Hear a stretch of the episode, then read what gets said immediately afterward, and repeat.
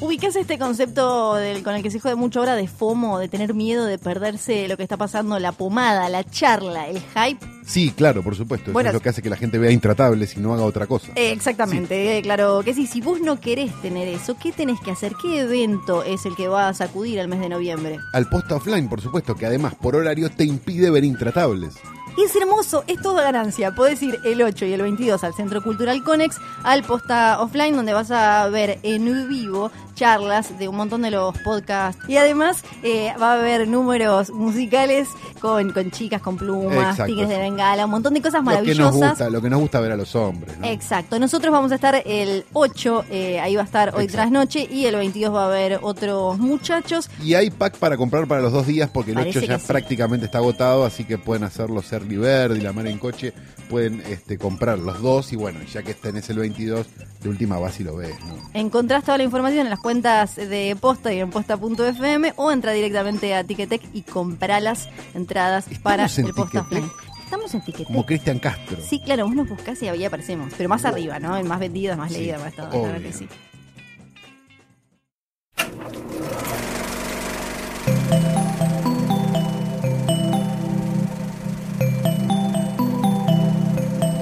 Estás escuchando Posta, Radio del Futuro.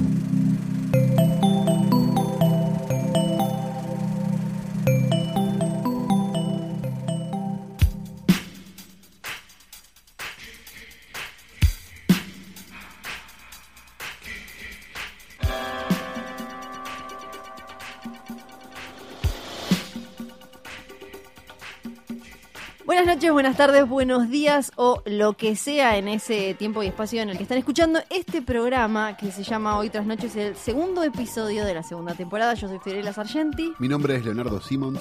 Ay, no, justo esta semana, boludo. ¿Vos el querés, que me, vos querés que me ponga a llorar? Sí. ¿No viste que en el feriado no tenían que pasar en la tele y eran todos especiales en honor a Simmons? Ah, es espectacular, Sí, es muy bueno. En serio, estamos Leonardo, el padre de Barbie, experta en Netflix. Exacto. Ah, es verdad, es experta en cosas. Experta en Netflix, la ponen así en sesión Ah, mirá, mirá, Sí. claro, sí, sí, influencer. Una estupenda comunicadora. cosas. Me Hermoso. encanta. Es de la, de la nueva generación de los que hablan de cine, es de los que más me, Sí. me copa. porque- Sí, el otro día vi hizo una nota con eh, Denis Villeneuve, el director Mm. de Blade Runner eh, 2049, impecable. Realmente me parece de lo mejorcito que ha salido. Sí. Este, el día que entienda que las películas las hacen los directores y no los actores, ahí vamos a ir para adelante fuerte. Pero bueno, tampoco vamos a pedirle mucho más que lo que nos está dando. No, que son no. pasajes pagados por ella para ir a. Es verdad. Bueno, pero después de esta sacada de cuero, yo supongo que toda esta gente que está escuchando ya nos sigue en Instagram, ¿no? Sí. Porque volvimos y volvimos La verdad en que forma de hemos, Instagram. hemos generado un éxito tremendo. 2.0 increíble. Ya contamos nuestros miles de followers.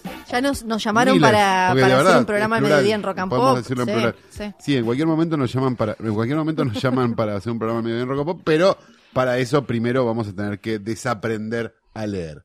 Bien, eh. Estamos hablando de arroba filme junto al pueblo, que es la cuenta de Instagram de este podcast. En que algo, como dijo el bambino una vez, algo se tiene que llevar. ¿no? Eh. Entonces probablemente ustedes si lo sigan, alguna recompensa tengan. Quizás no onerosa, no monetaria, no un premio, o sí, quizás en algún momento, pero sí la, fa- la facultad de no tener que estar dándole vueltas a la canecita de Netflix como si se te fuera el mundo. Sí, por las dudas, para los que están escuchando esto por primera vez, les digo yo soy Antonella o la chica de las series. Exactamente, sí. Antonella es la chica de las series y yo soy este El gordo. Bueno, hoy igual hay, hay un episodio especial distinto. Arrancamos Sí. con lo Esto no es siempre así. No, exacto. Eh, arrancamos eh, con lo mejor de los meses en los que no estuvimos. Exacto, el especial repeto, como, como tituló el querido Luciano Banchero, o Sí, Memoria y Balance parte 1, como quise ponerle yo, Sí. pero le pareció no, muy zurdo. No funcionó, no funcionó. Y ahora vamos a hacer Memoria y Balance parte 2, que seguramente Banchero le va a encontrar otro título canchero para ponerle. Sí, pero ¿cuál es la gracia del de hoy? El de hoy es que es simplemente películas en VOD, ¿sí? Películas de streaming, películas que se consiguen ¿Qué por es ahí. VOD, Calu? El VOD es video on demand, ¿no? Es este mundo fantástico que apareció en los últimos tiempos con la internet y demás, y que lo que hace es eh, suplir de alguna manera una ventana que ya no existe. El, sistema de distribución de las películas se hacía por algo que llamaba ventanas, no sé si se acuerdan, que es muy parecido al contagio del SIDA, pero en este caso es este algo es con películas, ¿sí? La ventana de Theatrical, la ventana de Home Video, la ventana de cable premium, la Que ventana Eso en el mundo real era cuando una ibas al ¿Qué video. cantidad de tiempo pasa Exacto. desde que una película se estrena hasta que una película sale en video, se pasa en cable premium, se pasa en cable común, se pasa en televisión? de Era aire? ese tiempo que cuando eras chico ibas al videoclub y le rompías las bolas al señor o la Porque señora estaba, no videoclub. sé, Indiana Jones en el cine y decía, está la Indiana Jones. Y, y- porque No. uno no comprendía claro, el, concepto de ventana hasta que te lo explicaban y decían, no, faltan un año para Indiana Jones. Ah, ok. Exacto. Y, La ventana se fue achicando Sí. con el tiempo y algunas ventanas desaparecieron. La de video, que era la primera que venía después del cine, desapareció porque no hay más videos salvo para algunos fetichistas, digamos. O sea, el- hay gente que sigue comprando Blu-rays, estamos de acuerdo. Claro, pero sale al mismo tiempo que tiene que, que- que aparece en el pay-per-view y demás en Exactamente. Blu-ray hoy en día. Y el pay-per-view, digamos, se ha convertido hoy por hoy en un lugar donde se accede, digamos, o de manera legal, llamémoslo Netflix, Qubit o lo que sea, digo, el, el- el streaming que ustedes quieran, o de Amazon, o de manera ilegal, porque este, hay un montón de otras plataformas que no están al alcance nuestro, o la posibilidad de comprar las películas para verlas o alquilarlas o lo que sea, y aparecen en los torrents. Esto genera un enorme circuito de películas que están dando vueltas por ahí, que no llegan a las salas, porque tienen un presupuesto más bien mediano, si se quiere, en comparación con las super películas que van a 300 cines. Esas que emocionan a Flor. Sí. Este, entonces, lo que pasa es que esas películas están como dando vueltas por ahí. Son películas que muchas veces tienen mejores ideas que las películas esas que están en el cine. Porque también no tienen tantas presiones, entonces Exacto. tienen mayor libertad. ¿Vendría a ser el reemplazo del directo a video? Viene a ser un reemplazo directo a video. La, la gran diferencia que existe con el directo a video, que nosotros vivimos en los 90, que eran esos thrillers verga de, de Plus Video, O las secuelas de Disney. Disney no hacía Exacto. secuelas para cine, eran todas directo a video.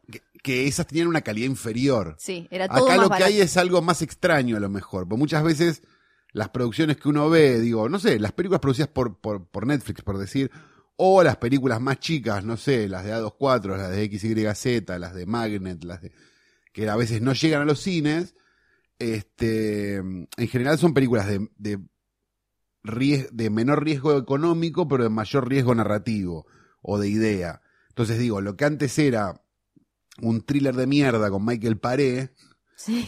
hoy es una ¿Dónde película está? interesante. Sí. Entonces ti- tiene eso que me parece que, que- que está bueno y que lo hace válido como circuito. Es de alguna manera como si existiera un circuito alternativo para ver películas. Esta idea del circuito alternativo que tanto se habló y que terminó siendo el Lorca, el Malva y dos salas más con olor a culo, eh, existe en Internet. Digo, hay un montón de gente que está viendo estas películas de todas maneras. Entonces, digo, vamos a hablar un poco de las mejores cosas. Vamos a hacer de vuelta el episodio, repito, pero con películas que nos resultaron interesantes que se pueden ver en Netflix o por ahí. O por ahí. Es, eh, o sea, resumiendo también, me parece que es el refugio al que fueron a parar cuando se habla de que está muriendo la- el mediano presupuesto y demás. Empezaron a aparecer por ahí, ¿no? Incluso, eh, bueno, ahora eh, vamos a comentar, pero por ejemplo, Scorsese está haciendo una película con Netflix. Scorsese, un director que por más que a todos nos parezca, no, sí, es uno de los grandes que quedan vivos y demás, a Hollywood no le parecía tanto y le cuesta conseguir la plata para hacer sus películas, entonces se fue ahí, por ejemplo. Entonces, y cada vez que nombremos a Scorsese vamos a decir, y con la poronga que hizo con Siles, más vale que le va a conseguir. Pero- Le va a costar plata. conseguir plata. Bien, el punto es que también los estudios estos de online, llamémoslo Amazon eh, o, o- o Netflix, pero sobre todo Amazon, están empezando a tallar y a querer entrar en el negocio de la distribución tradicional, porque digo, no sé, Manchester by the Sea es una película producida Sí. por Amazon. Digo, La chica del tren creo que también es una película Sí. producida por Amazon. Hay un montón de películas que o distribuye o algún pito toca Amazon.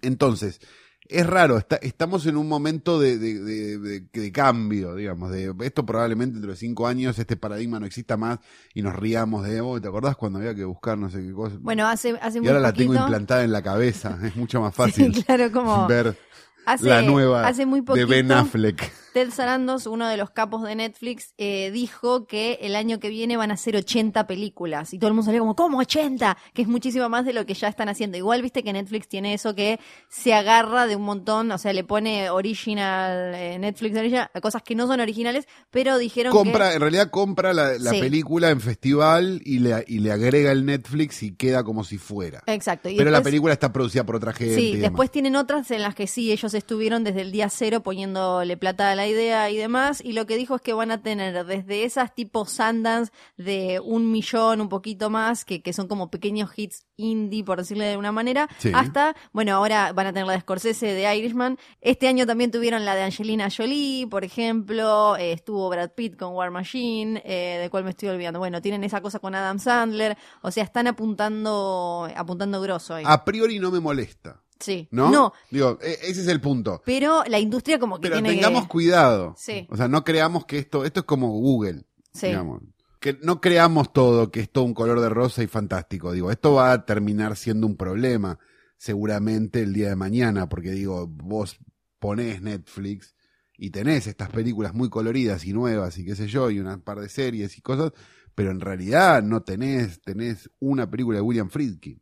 Sí. Entonces hay un punto. Bueno, pero es que ellos, viste, que lo que están tratando de hacer es cada vez tener más contenido propio y dejan de gastar plata en comprar catálogos. Entonces Netflix va a dejar de ser un- una, una plataforma de películas y se va a convertir en su propio canal de televisión. Claro, viste que lo que decían era hace unos años era HBO va, va a ir tratando de convertirse en Netflix, ahora tiene HBO Go, que uno que vos podés ver todas sus cosas desde donde quieras con el celular, y Netflix va a tratar de, de- de parecerse cada vez más a HBO en el sentido de que va a producir cada vez más series, películas y demás, y, y ya estamos en ese momento, ¿no? En el que se están Exacto, donde se están convirtiendo, donde algo de internet se está convirtiendo en un canal de televisión y un canal de cada vez más cerca. se está convirtiendo en algo de internet. Sí, Pero las películas no están en ningún lado, pues los videoclubes cerraron. Ahora, Entonces, el, el- este mismo tipo, Sarandos, hablando de, por, por ejemplo... a mí me gusta más Jeff Bezos. No Sí. sé si viste que se convirtió, que pasó de ser como un, un tímido bibliotecario a convertirse directamente en Terminator.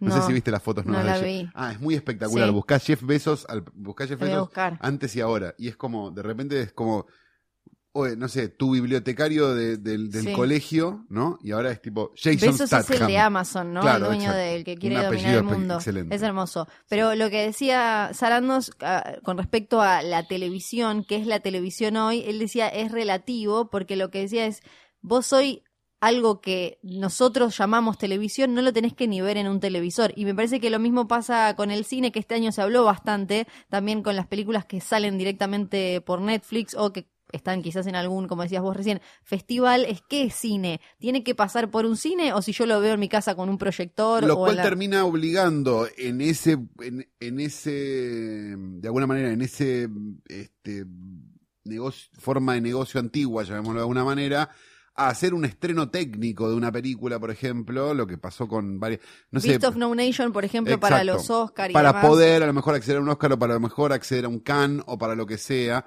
lo cual termina siendo medio una trampa, porque, porque digo, sí, la pasaron en, en un cine una vez. Entonces de Sí. repente ya está, puede entrar a Cannes. Es medio ridículo, llegado el caso, porque sí, las películas se ven mejor en el cine, estamos todos de acuerdo, pero la gente que está viendo películas en Netflix no iba a ir al cine ese día.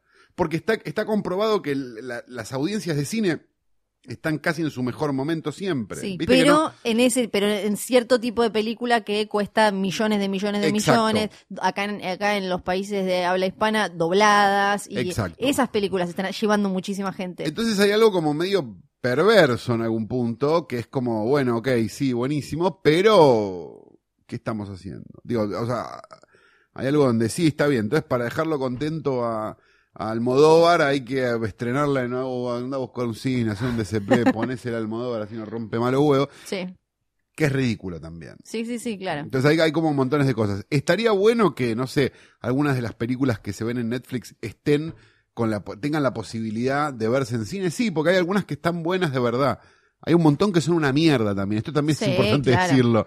Digo, no todo lo que dice Netflix es bárbaro y no todo lo que no dice Netflix no lo es. Sí. O sea, hay algo como, digo, en la cantidad hay cosas que están bien y en la cantidad hay cosas que realmente te querés cortar los huevos con una galletita de agua. Sí, lo, lo que, hablando de Netflix en particular, lo que quizás en un momento da miedo, que por ahora no se está cumpliendo, es esto de que, por ejemplo, hacemos un contrato con Adam Sandler por 10.000 películas porque el algoritmo nos dice que la gente elige las películas de Adam Sandler.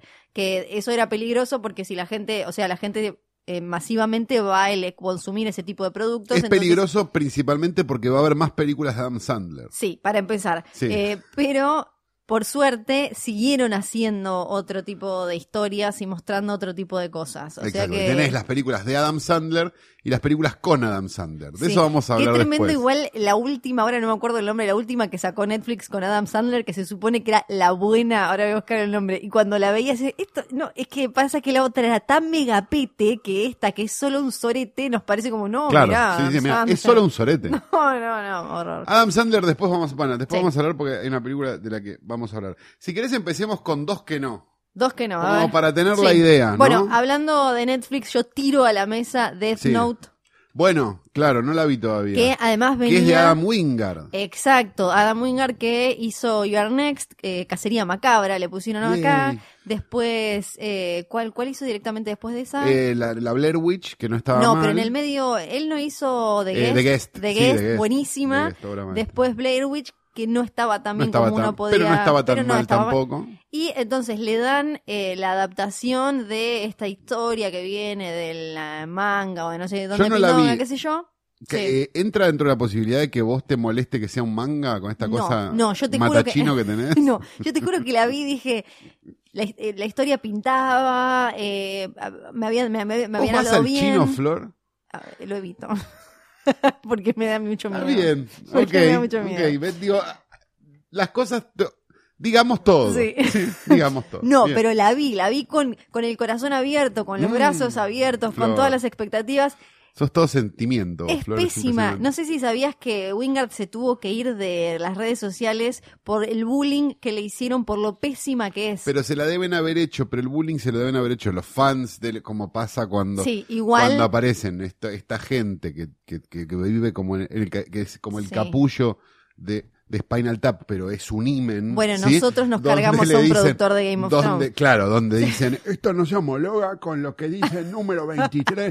No, como No. si fuera, o Sí. tuviera que seguir eso. Le pasó eso, pero es que, Ah, eh, sinceramente, la película es muy mala. Es un concepto bastante eh, complicado, intrincado y demás, de un chabón que le cae una libreta del cielo en la Sí. que vos escribís un nombre Y y, te muere. aparece un bicho, eh, exacto, y se muere y demás, que después... eh, o sea, se hace muy gigante la historia en un momento, se hace mundial, o sea, se hace gi- gigante literalmente, se abarca todo el mundo, de ser un pibito en el colegio pasa a ser una cuestión global y bla, bla, bla, y ahí el guion se pierde completamente, el montaje no se entiende, va de un lado, o sea, los personajes no tienen, no le podés seguir eh, el- el- los impulsos y lo- lo- las sensaciones de un personaje porque no entendés, en, un, en una escena está enojado, en la otra está bien, en la otra A Flor no le gustó una mierda. no, es, es pésima, pésima eh, real y me parece que habrá tomado nota ahí Netflix porque tenía un producto que ya les garpaba, un director que eh, tiene como su Venía up and es- coming, como exacto. decir a ellos, y sí. eh, fue para, para mí fue una de las grandes eh, basuras del año, va a terminar siendo. Bueno, otra de las grandes basuras del año que también producida por Netflix es The Babysitter, muchachos. No me digas. Dirigida por Mac G, ¿no? Yo Mac G, que a mí, a mí ya, digamos, alguien que no dé su nombre me parece totalmente pretencioso. Otros directores que no dan su nombre, Tarsem. Para ¿no? mí- El director de, ¿cómo se llamaba la mierda esa? De Cell. ¿no? Sí, ¿te acordás? Bueno, Tarsem. Bueno, Bueno, él es Mac G, Mac G, que no te- dirigió la de las Los Ángeles de Charlie Sí. y se quedó ahí. ¿Qué más hizo? No hizo la Terminator esa que quedó fuera de Sí, continuidad. exactamente. Salvation. Hizo la Terminator de mierda y tiene como un estilo y, dirigió 350 Cacas, mil sí. videoclips de las Spice Girls y de no sé qué. Que lo que tiene es eso, tiene como esa gracia noventera MTV que no... Pero no tiene un costado, yo no la vi todavía, un costado trayero. Tiene un costado Atractivo. trayero. Es, un, es la típica de la visitor que no sé qué, hot, que termina siendo malísima y no sé qué. Sí. Y el nene tiene que salvar la, la ropa, digamos. La hemos visto dos millones de veces. Pero como con un costado cómico de nos estamos riendo del género. Pero no se ríe del género como Scream. O sea, marca todo el tiempo cosas que son obvias. Entonces llega un momento donde ya la tercera o cuarta marca que te hace, ¿eh? ya te aburre. Claro. ¿Entendés? Viste, viste los slashers en general, o digo, este tipo de películas, hay un montón de convenciones que son totalmente ridículas. Ponele. Digo, está la, la, la tetona y está el jugador de fútbol americano. Y la Ajá. tetona en algún momento va a estar en bolas y el jugador de fútbol americano en algún momento va a estar sin remera. Y hay un momento donde uno de los personajes directamente dice, ¿por qué él está sin remera? ¿Entendés? Digo, claro, sí. está bien, que me lo hagas una vez, te lo entiendo, pero hace 10 veces en la película. Es como Scream for Dummies. Claro, entonces Bueno. llega un momento donde es como, bueno, sí, está bien, ya entendí. Y la verdad que una oportunidad desaprovechada porque en general la comedia de terror es algo que no termina de, de pasar nunca y, y estaría bueno que pase. Tengo una más para putear, que no es de ¿Cuál? Netflix, que se llama It Stains the Sun's Red. Yo por lo menos tenía muchísimas ganas de verla porque el concepto es brillante. ¿Cuál es? Es una película de zombie. De un zombie. Claro. Ajá.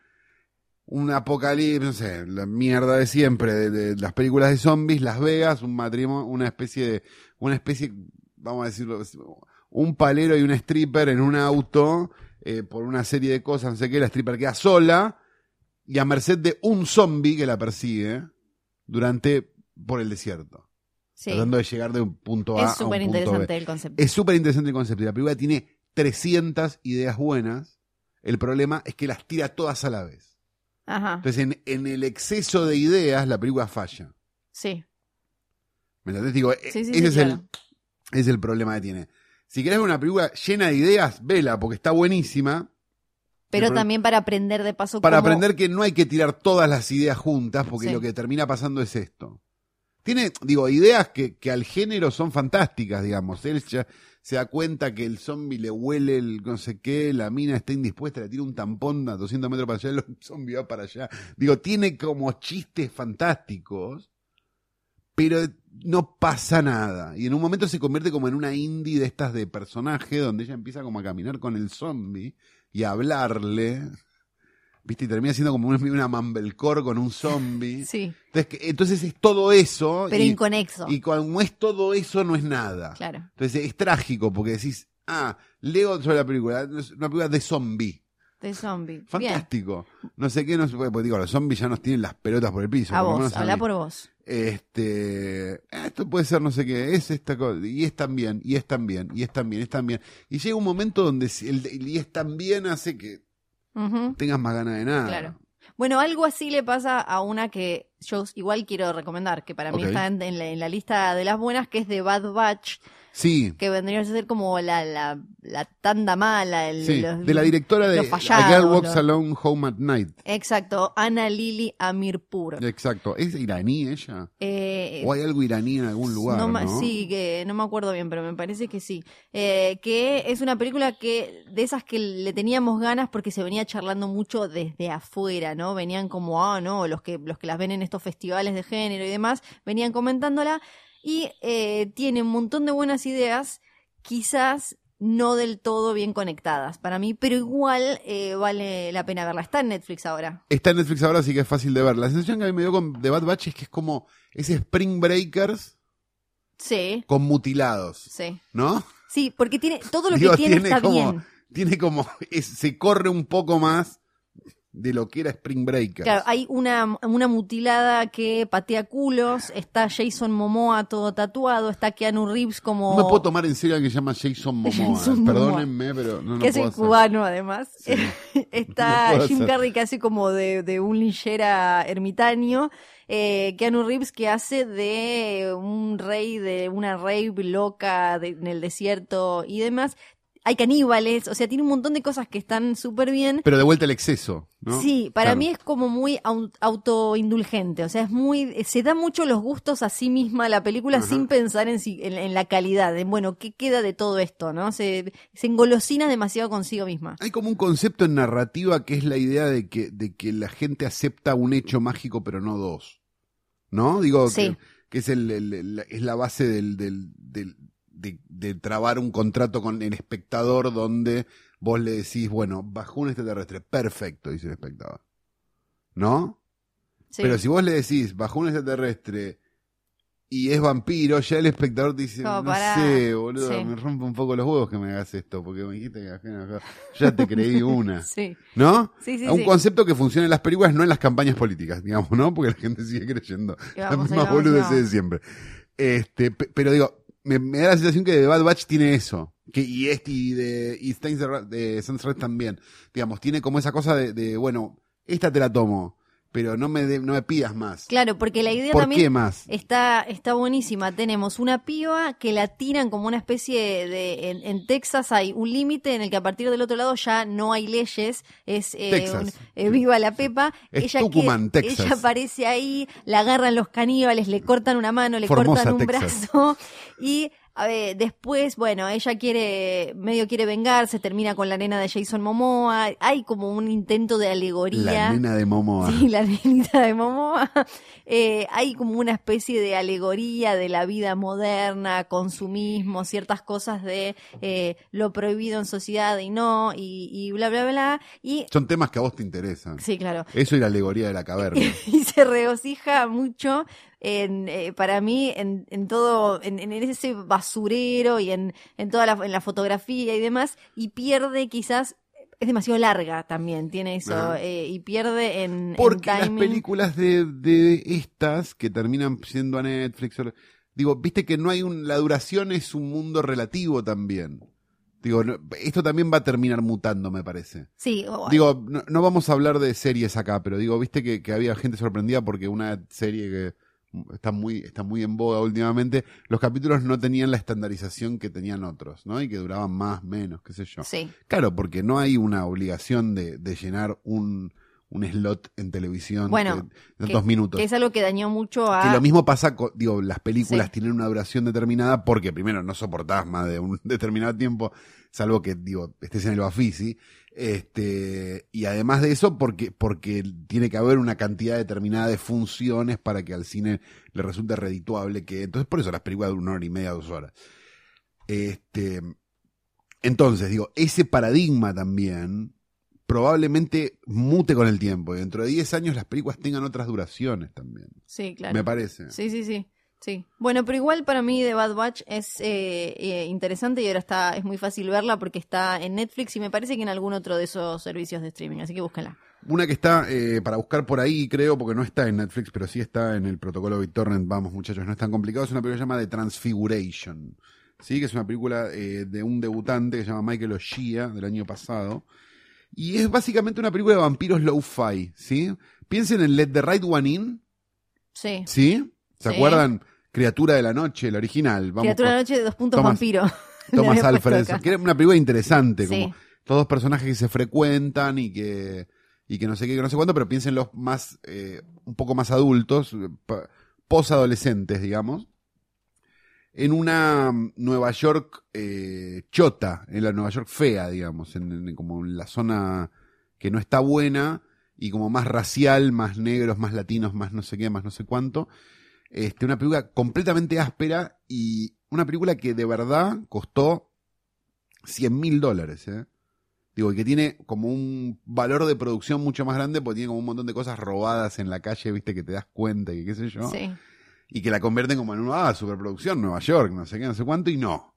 Entonces digo, está súper buena, sobre todo para aquellos que les interesen esta cosa de una película posible. A mí, a, a mí en general, las películas posibles me, me, me dan, me, me, me generan ¿te más referís? empatía que las imposibles, digamos. Sí. O sea, como posible me refiero a esta película se podía filmar acá. Ah, como por ejemplo, eh, algo que siempre menciona Jason Blumhouse, el, el productor de un montón de películas de terror que nos gustan mucho ahora y eso, siempre habla del presupuesto y que lo primero que él charla con los directores es que sea una película posible. Entonces cuando le viene como, bueno, y hacemos explotar un camión, no, anda No, a casa y, y pensá cómo puedes contarme esa misma historia sin necesitar Claro, que te baje un camión pero- del cielo y explote. Pero además, o digo, o tenés esta, este slot de, de, de, de, de- de efectos especiales. Sí, Entonces no es una película de efectos especiales, es una película donde acá y acá y acá hay un efecto especial. claro. Digo, esa inteligencia hace que sea más, que, que- que haya una inteligencia narrativa a la hora de contar la historia. Entonces, eso me parece que está bueno hoy por hoy. Es lo que en algún momento le, no, digamos, nos maravillábamos con el indie yankee de los 90. Ujú. Digo, le- Las películas de Tarantino no eran caras, Sí. eran, no eran inteligentes. Bueno, Sería todo lo contrario a, por ejemplo, hoy Baywatch, que en la película de Claro. Baywatch no hay ni fuego, o sea, ponen fuego falso, ya tienen como están, están, en pija tirando Claro, plata en efecto. Verde, que todo verde, ponga todo verde. fuego. Son cuatro boludos gritando un coso Claro, verde. sí. Claro, y eso es, eso es trágico. Entonces, esto es todo lo contrario. Si tienen una oportunidad de Transfiguration, súper recomendable. Perfecto. Y ahora voy a meter un poquito, estamos como muy con vampiro, el zombie, no sé qué, no sé Sí. cuánto, para variar. The Big Sick, una Sí. que acá quizás para mí se podría eh, haber estrenado, se estrenaron, se han estrenado eh, de distribuidoras menores eh, este tipo de comedias románticas más chiquitas y sin una estrella tan grande. El protagonista es Kumail Nanjiani, el de Silicon Valley. Ah, perfecto, sí. ¿Por qué me miraban chile? Yo quiero contarle a la audiencia que... Este es un dato, este es un dato que Barbie Simmons hubiera sacado bien, porque ella los actores se lo sabe todo. Pero yo no lo sé pronunciar, chicos. ¿Ustedes saben pronunciar eh, No. pakistaní? ¿Cómo? Vos tampoco estás casada con un empresario. Nan, nani- na- Nanjiani. Nanjiani. Me salió hermoso. El único Gianni que conozco Kumail, es Luna Day. Kumail. bueno, él es el de, el- lo conocen de Silicon Valley y también estuvo en la última temporada de X-Files. ¿Vos Y acá, estás hablando de series? Medio como de Querusa. Como quien no quiere la cosa, te metí como No puede tres. ser más conchuda, Banchero es tremendo. No te sé pronunciar el nombre del tipo, pero te metí Claro, tres. habla de series, pero no sabe Toma, pronunciar los nombres. Toma. Que en- es una comedia romántica producida por Apatow. Vieron que Judd Apatow tiene como esta Sí. cosa, pero está basado en una historia real de Kumail Nanjiani. No, está bien, ya está. Nanjiani El y su indio, mujer el indio, digámoslo así. es pakistaní, ¿no? Es lo Florencia. Eh, no hay pakistaníes acá, no se van a Bueno, ofender. eh, el que, que de, con, de él con O sea, vos podés mujer- ofender, para, vos podés ofender Sí. minorías que no tengas a tu alcance. Es como las tragedias. Ah, ok, o sea, no si, vos- sabía. si cayó un avión en China, se murieron 400, no hay ningún argentino, Sí. haces chiste. Ah, perfecto. Es lo mismo. Sí. O sea, Me si vos no, no tenés una... O sea, no está el barrio pakistaní en Buenos Aires, listo, podés ofender a esa Podemos. minoría sin ningún problema. Fabuloso. Bueno, eh, él tuvo, eh, es la historia verdadera de él con su mujer, que también está como guionista, que tiene que ver, se llama The Big Sick porque trata sobre el cáncer y él, él se- Necesitábamos más películas de más cáncer. películas de cáncer. Yay. Se- pero me parece inter- es como una comedia romántica estándar, formulera, pero que demuestra que todavía se le puede dar algo de frescura a... ¿Es una comedia romántica con cáncer? Exacto. Me parece interesante como sí. concepto. Y sabes lo que me parece más interesante, que no, no está esta cosa forzada de se amaron en- desde un primer momento y estaban destinados a ser. No. La película arranca que, bueno, ellos se conocen, él tiene todo el mambo familiar de la- los padres que quieren que esté con una chica musulmana, pakistaní, esto y el otro, pero él hace la suya en el medio, entonces por un lado Se tenés busca una con cáncer. por, por un lado tenés eh, todo el tema eh, interesante sobre... Aclaro que mi mamá se murió de cáncer, así que puedo hacer todo Puede hacer todos los chistes, tiene como acá el, certificado. Eh, por un lado va esto que tiene que ver con la, la cultura de tus viejos y las presiones de mantener determinadas tradiciones, la religión y demás. Y por el otro la, la comedia romántica y ellos se conocen, empiezan a salir esto, ella se eh, cortan y ella se enferma y le da como super mega cáncer. Entonces lo, lo que más me parece interesante es que no Super es que... mega cáncer. Super mega Cáncer cáncer. tormenta. Sí, sí, como, sí, sí, sí, geocáncer le da. Geo cáncer. Y entonces, Aclaremos que estamos haciendo este especial porque esta semana se estrena Geoporonga y no me acuerdo qué Sí, más. una- no hay nada para ver. una montaña entre Quédense en nosotros. su casa encerrados. viendo No, eso no, no, vayan, vean y saquen sus propias conclusiones. Pero bueno, eh, entonces Pero Geoporonga la pueden evitar, Flor, ya se sabe. yo no voy a decir eso. Entonces, eh, Porque te pagan, hija de pero puta. podés parar un Perdón, segundo. sí. Entonces me parece que se acerca a la fórmula de la comedia romántica clásica desde otro lado, no desde esa cosa de en un momento me di cuenta que éramos mágicamente el uno para el otro y demás.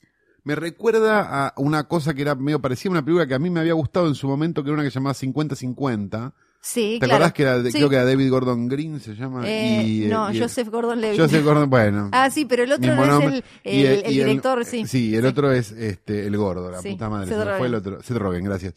Eh, que era como una buddy movie con cáncer. Eh, exacto. ¿No? sí. Digo, me, me, me hace acordar eso y me dan ganas de verla ahora que lo Sí, decís, eh, y además ¿Esto están... está en el Monopolio Rojo? No, todavía no. Ah, perfecto, la de bajamos de los torrents entonces. Con, bueno, junto a Get Out, a Uye, que la Sí. men- acá la- nos gustó mucho Nos gustó y mucho, demás, sí. fue una de las son de esas películas que tienen mejor eh, puntaje de la gente, de los críticos, Los- que hicieron los un montón de tomates, plata, mar lo en no sé qué, el porque eh, costaron muy poca plata y eh, sorprendieron. Además, lo que tiene es que están eh, Holly Hunter y Rey Romano haciendo de los padres de ella, que están, eh, son una locura, están súper bien. Siendo esta una película de cáncer más que Metacritic, es Metástasis Bueno, y así entonces Calo va a reírse solo durante media hora y después va a continuar con sus recomendaciones.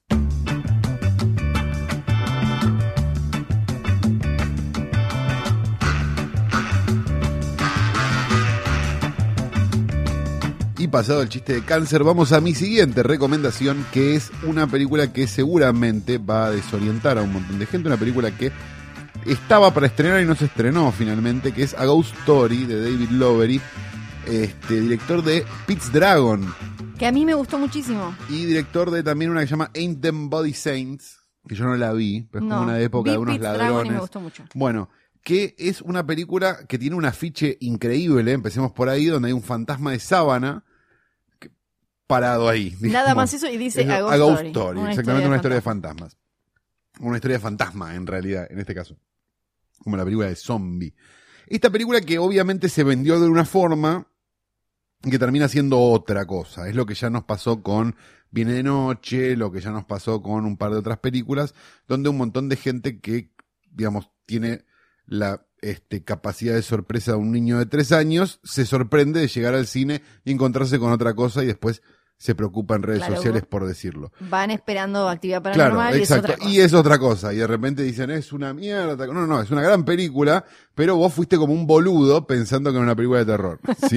Sí. y te encontraste con otra cosa. Siempre recuerdo, otra vez voy a mencionar a las viejitas con las que vi el cisne negro que iban a ver Claro, la de ballet. La de ballet y terminaron viendo Sí. una película donde dos mujeres hacían la tijera. Bien, el punto es que esta es justamente algo que no tiene absolutamente nada que ver con una película de fantasmas.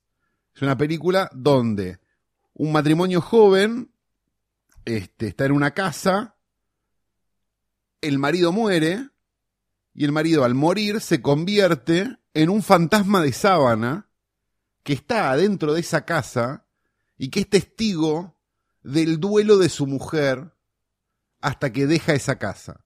Cuando la mujer deja esa casa, él queda dentro de esa casa, como esta noción de, Sí.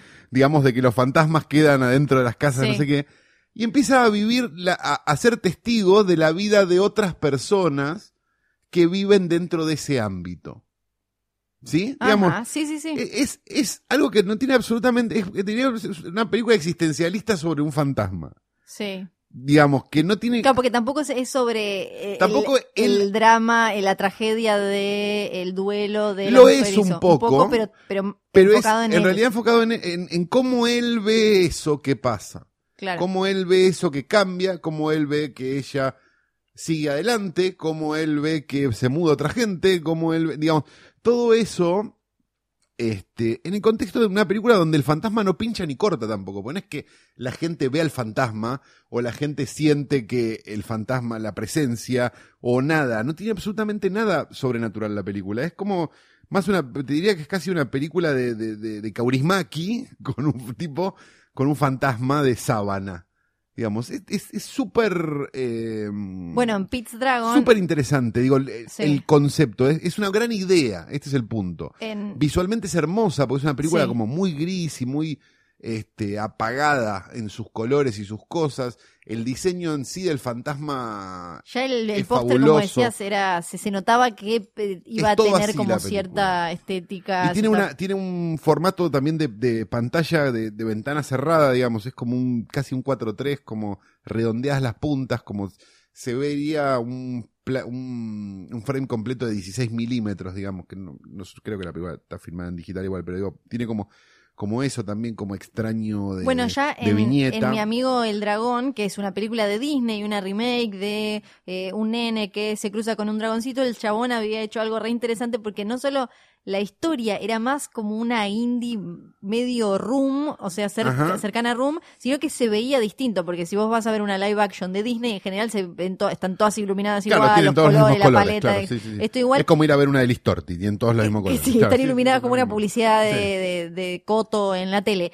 Y esta ya era distinta hasta de eso, así que eh, me, me parece súper interesante y se nota que el tipo tiene un lenguaje Tiene algo, distinto, tiene algo que está bueno. La verdad, súper interesante y tiene también como algo de que estuvo a punto de estrenarse, ¿no? Digo, Sí, la tenían ahí. supimos que está el, el DCP, pero que no se estrenó y nos da como un poco de tristeza, sinceramente, que no También se entiende. De paso, Sí, podemos se hacer un, par- hubieran metido en el podemos orto, hacer un verdad, paréntesis porque eh, muchas veces nos sentamos y nos quejamos, nosotros, los espectadores, los periodistas, los críticos y qué sé yo, de, ah, ¿por qué no las estrenan o las estrenan tarde? Porque después no las vamos a ver. Exacto. Cuando estrenan esas películas, Hay que ir a verlas. eh, hay que ir a verla sí o sí. Si ll- llega un mes tarde, bueno, igual anda a verla, porque eso hace que quizás la, la otra, la, la siguiente, la estrenen más cerca, pero si no ven interés del otro lado, no hay números, no hay guita, entonces van a dejar de estrenar ese tipo de películas. Y también porque no hay una experiencia mejor que ver una película en el cine. Nada que tengas en tu casa, por más que tengas proyector y sonido y la mar en coche, reemplaza la experiencia de estar en un lugar totalmente aislado viendo algo y viendo un espectáculo. Es, es imposible que vos puedas replicar eso en tu casa, a menos que tipo, tengas un cine en tu casa, digamos. Con lo cual... Como eh, Susana, que igual no mira las películas Claro, y las entrevistas sin haberlas visto. pero este no, no va a pasar, la vas a tener que ver en tu casa porque A Ghost Story no se estrenó. No, lo siento mucho. Eh, y seguimos con otra película de Netflix, ¿verdad? Una película que refleja bastante fielmente lo que es un sábado a la noche tuyo, Flor. ¿Cómo te gusta ese chiste? Por Dios, no, no saben la cantidad de veces que lo hizo. Lo, eh, Yo los pruebo, yo pruebo lo Pero, por favor. como los que van a probar material. Sí, ¿entendés? bueno, la, la película, mi última recomendada es Gerald's Game. En español le pusieron literal, El si no me Gerald. Exacto, de Gerald, está basada en un libro de Stephen King, a quien ya no le, obviamente no hay que hacerle caso cuando te dice esta adaptación de, una, de un libro mío está buena, la otra no. Dijo que estaba bien La Torre Oscura, así que a partir de ahí eh, no hay que escucharle nada. No, y dijo que estaban buenas un montón que no, y dijo que no le gusta el resplandor. Él, Ya claro, tiene todo el pedo ese con el resplandor Sí, y después te, mandó a ver La Torre Oscura este año. Te pido mil disculpas. King se está convirtiendo en una señora, sí, ¿no? Es muy señora ya. No. ¿No? A mí no, está pues- a nivel José Pablo Feynman. A mí sí me gusta porque está como Rowling, ¿viste? Como J.K. Rowling está como en la casa todo el día tuiteando en contra de Trump. Yo me lo imagino como, ñe, ñe, se hace un mate. Es como se un Quintín con talento. y escribe ahí. Lo, lo queremos mucho. Bueno, está basada en un libro y es, es como, vendría a ser un thriller que se va eh, cocinando súper eh, de a poco, que tiene como cositas de exploitation, porque es una mujer que se va con su marido, eh, Carla Gugino, Gugino. El comienzo es Sí. un sketch de rompeportones. Sí, Digamos, sí, sí, sí, sí. después se convierte en otra cosa. Va cambiando todo el tiempo la película igual. No, no sé cómo será el libro porque no, no lo leí, pero la, la película Tuviste todo el tiempo, tiempo. ¿eh? Mirá que está hace como 25 Sí, años el todo libro. el tiempo va cambiando y te lleva. Si no conoces la historia, te lleva por diferentes lugares. Pensás primero que te va a ir para un lado, va para, para el otro. Eso es muy interesante. Va este matrimonio a una casa en el bosque a pasar un fin de semana. El chabón se enviagra, qué sé yo. La queda, esto no es spoiler porque es la premisa de la película, la queda y ella eh, termina eh, con esposas en la cama porque iban a hacer eh, la chanchada de esa manera y a partir de ahí es todo el proceso y el mambo de ella viendo qué hace para salir de ahí y cómo su mente se va desdoblando y eh, tomando eh, determinados giros y cosas. Eh, Está re bien. Está súper bien, porque ella está muy bien. Sí. Ella es, ella es Ella es todo, bárbara. obviamente, Sí, ella es la- bárbara. para colmo de que eh, es divina y todo, pero lo que más me gusta, y acá esto tiene que ver con lo que hablábamos al principio, es una película que en el cine hoy sería raro verla y ya- y le hubieran metido, me parece, un montón de picos dramáticos que por suerte, al ser una película de VOD eh, de Netflix, no los necesitaba. Y a la vez también me parece que tiene esta idea de la película posible. Sí, claro. ¿No? Digo, Sí, sí, porque sí. en realidad no hay grandes efectos. Digo, No. no, es como. No, y es eso- más de actuación, digo, o, de, o, de, o de trucos de cámara, llamémoslo, Sí. de ángulo de cámara que otra cosa, y, y, y está bueno. Sí. Está bueno que eso sea, digo, porque me parece que ahí es donde está la, donde, donde está la magia del cine. Sí. Con guita cualquiera. Bueno, y de quién es el director es Mike Flanagan, que viene de hacer Oculus, Ouija, eh, la segundo. Sí, todas películas que vienen de, de la escuela Blumhouse y esto de la película posible. Tratar de perturbar, de hacerle llegar esa historia que se te mete abajo de la piel al espectador sin necesitar eh, cosas rimbombantes y demás. Y eso es lo que más me gustó de la película, que me parece que quizás si hubiera sido en, en pantalla grande con Nicole Kidman o algo así, le tendrían, le hubieran tenido que meter momentos más de de golpe aparece, de golpe pasa, como mucho más eh, estridentes que esta, que ya la historia sí tiene un peso dramático y tiene como esas cositas cuando de golpe juega a ser película de terror que están buenísimas. Por eso insistimos tanto con el género, digo, porque digo, si vemos la lista, hay muchas, prácticamente todas, películas de género o que, o que tienen algún Sí. tipo de, de algo con eso. Este, porque es donde están las buenas ideas hoy por hoy. Si las buenas ideas estuvieran en los dramas indie como lo estuvieron en los 90 en Estados Unidos, probablemente estaríamos ahí, o en el cine rumano hace 10 años. Sí, porque Estaríamos ahí, pero la verdad es que hoy por hoy las películas riesgosas o las películas que cuentan algo que no tenga un número atrás o un número adelante, son películas de este tipo, que son de un presupuesto chiquito y de una recaudación alta en- algunas veces y otras veces no. porque eh, así con esta historia Gerald Heim lo que hace también es ser una especie de estudio sobre el abuso y, y los vínculos abusivos y demás. Eh, todo eso metido, como hablamos de Huye ya, de Viene Noche qué sé yo, metido en una película, Película entretenida. Exacto.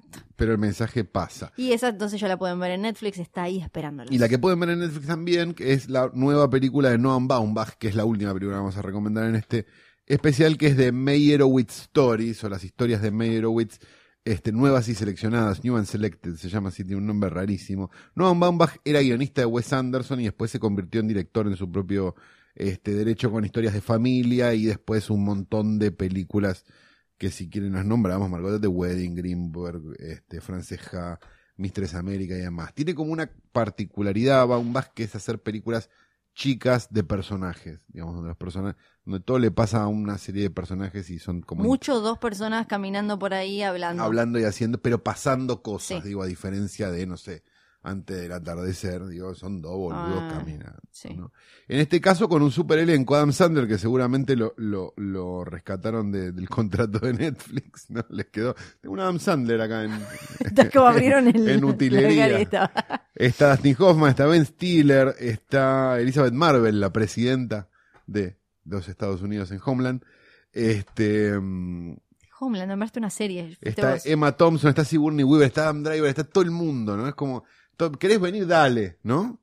Y es una película indie, yankee, de esas que hu- hubo por millones en algún momento y que son cada vez un bien más escaso, sobre la vida de una familia regida por dos padres artistas medio hippies y los hijos de ellos, uno que decidió ser un vago, digamos, o por lo menos que nunca terminó de arrancar, y otro que terminó arrancando, digamos, y convirtiéndose en cosas medio hermanos todos, y una hermana medio también, medio unos Tenenbaum, digamos, de un padre que tuvo varios matrimonios y varios hijos con varios matrimonios y demás. Sería una mezcla entre Wes Anderson y Woody Allen, que vi que algunos en algunas notas de esta película le decían como el nuevo Woody Allen. sin- Tiene sin las algo. cuestiones del abuso tiene, sexuales. claro, sin, sin, sin cogerte a tu hija. Sí, Sí. tiene, tiene. Hijos.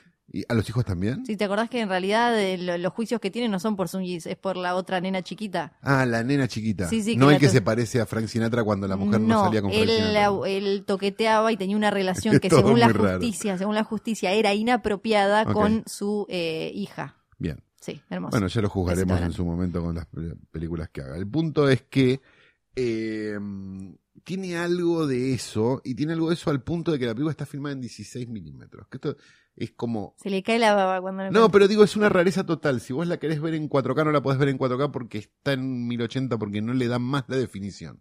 Y si vos la ves cerca la película, la película tiene esa cosa que tenían las películas independientes de los 90, que se filmaban en 16 y se, y se hacía un blow up, lo que se llamaba el blow up, se pasaban a 35, porque era más barato filmar en 16, y los colores y las cosas del fílmico, que son una excentricidad que hoy se la permiten a Tarantino o a una película producida por Netflix. Sí. Entonces digo, hay algo... Que, digamos que esta es la fichita que a Netflix, en la misma entrevista que mencionaba antes de Sarandos, estaba con las buenas críticas que había tenido de esta. Con esta es con la que ganan eh, prestigio. Exacto, este es el, este es el televisión para la inclusión de Netflix. Sí, ¿sí? sí, sí. Y la verdad que como película está súper buena. Entonces, si les gustan las películas de personajes y las, y las cosas, digamos, donde, donde hay eh, familias disfuncionales, que ta, ta, ta, la van a pasar muy bien. Y, y celebro que haya este tipo de películas, además de 300 capítulos de la vida de Escobar o de,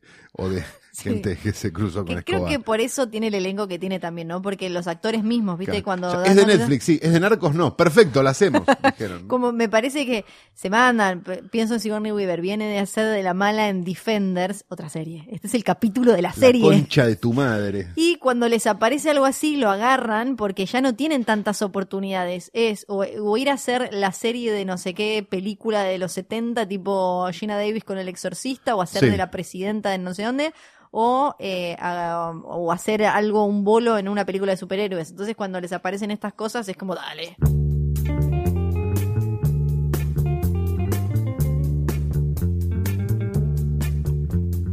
Mientras Banchero nos filma y dice pongo Sí, rec, cuando en realidad es un live en Instagram, porque Sí. ahora, ya les dijimos, tenemos una cuenta en Instagram, además de encontrarnos en la oficial de posta, Sí. estamos en arroba filme junto al pueblo en Instagram. Imagino la oficial de posta, ¿no? Como una, una mujer policía de los podcasts.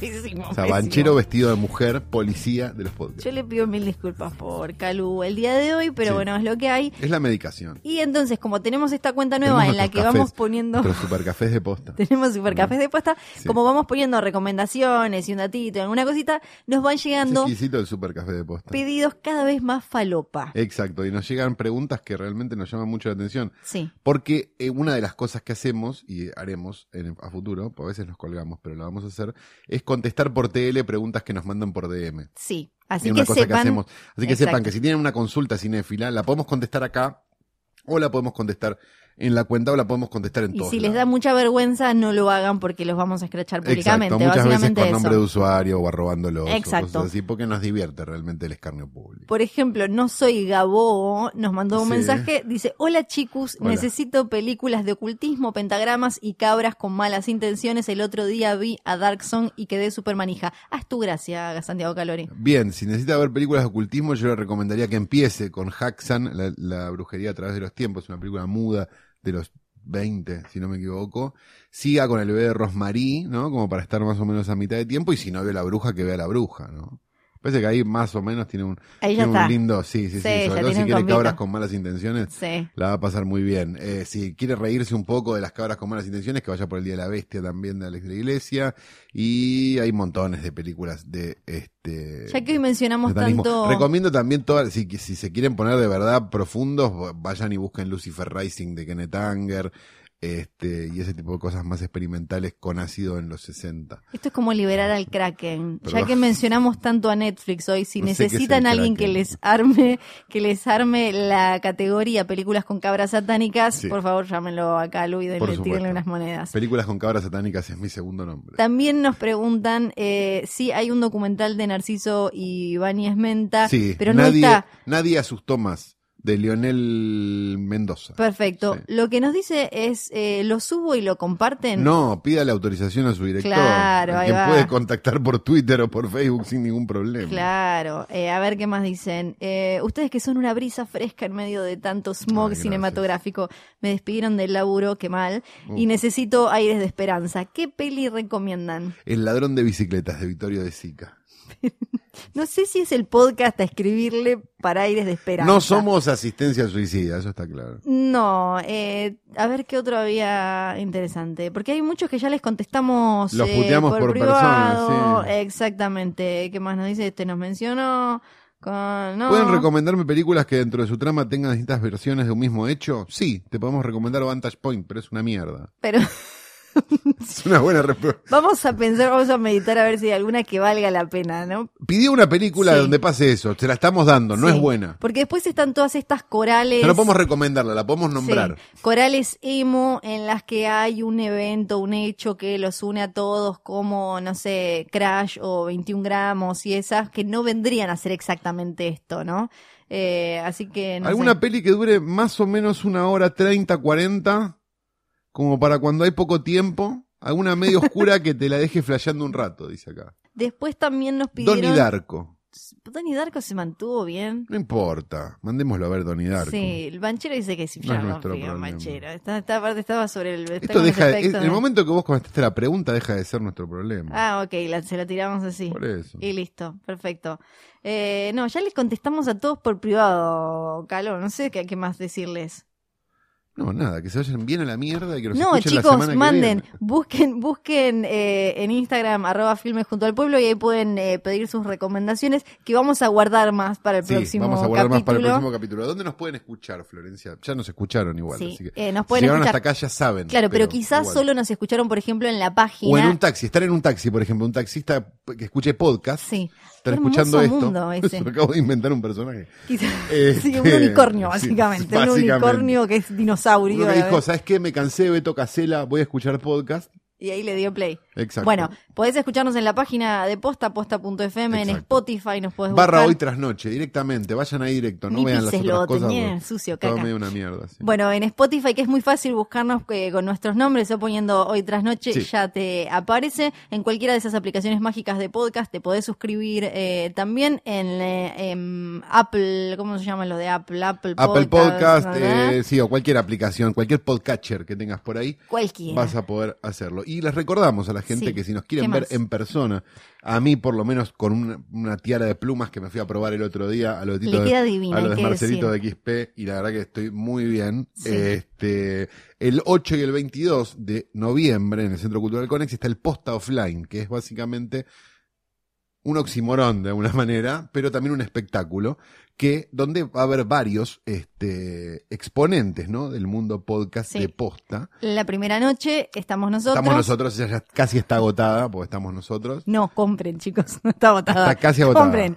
compren. Vamos a estar nosotros. Peleen por su vida. Los de Nunca Mesa Nadie. Y tecla, Tecla cualquiera, cualquiera, y va a haber un número musical de... Sí, de cómo hacíamos sin voz. Después el 22 tenés a las chicas de Gorda Podcast, Pernocte, con música de Mecha y Sabo. Perfecto, no, la verdad que es espectacular. Podés comprar el combo además. sobre todo el 8. con ¿no? las dos, Sí. podés comprar las dos fechas y hay como una oferta mágica y maravillosa. Exacto. Comprás Que por si compras las dos, ya después la segunda noche vas, porque no tenés un carajo que Va a hacer. haber eh, tazas con café mágico de posta como las Va a haber café nosotros. mágico de posta, que es el café veloz, el que nos hace grabar podcast sin parar y Sí. nos deja despiertos. Bueno, Grabamos este programa en Radio en Casa, un lugar hermoso, muy bien decorado, donde el querido John y el querido este Nico hacen la cucharita a veces cuando no estamos y a veces cuando estamos, vamos a y decirlo. lástima que Luciano Sí. igual hace mucha caca en el baño. Entonces, sí, Luciano le deja el baño todo cagado. todo el, ambiente sí, enajenado. la verdad que es terrible. Ha dejado hoy, Luciano, una frenada bicolor que sinceramente le dejó, dejó la casatita. ¿Ubican cuando queda la casatita? Chao.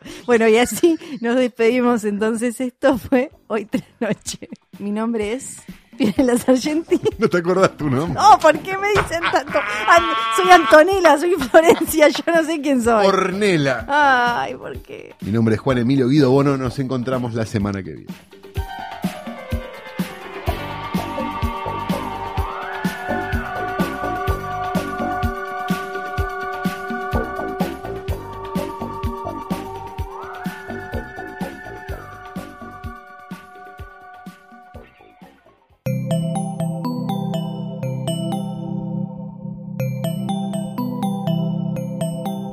Si te gustó este episodio, hay mucho más para escuchar en Posta.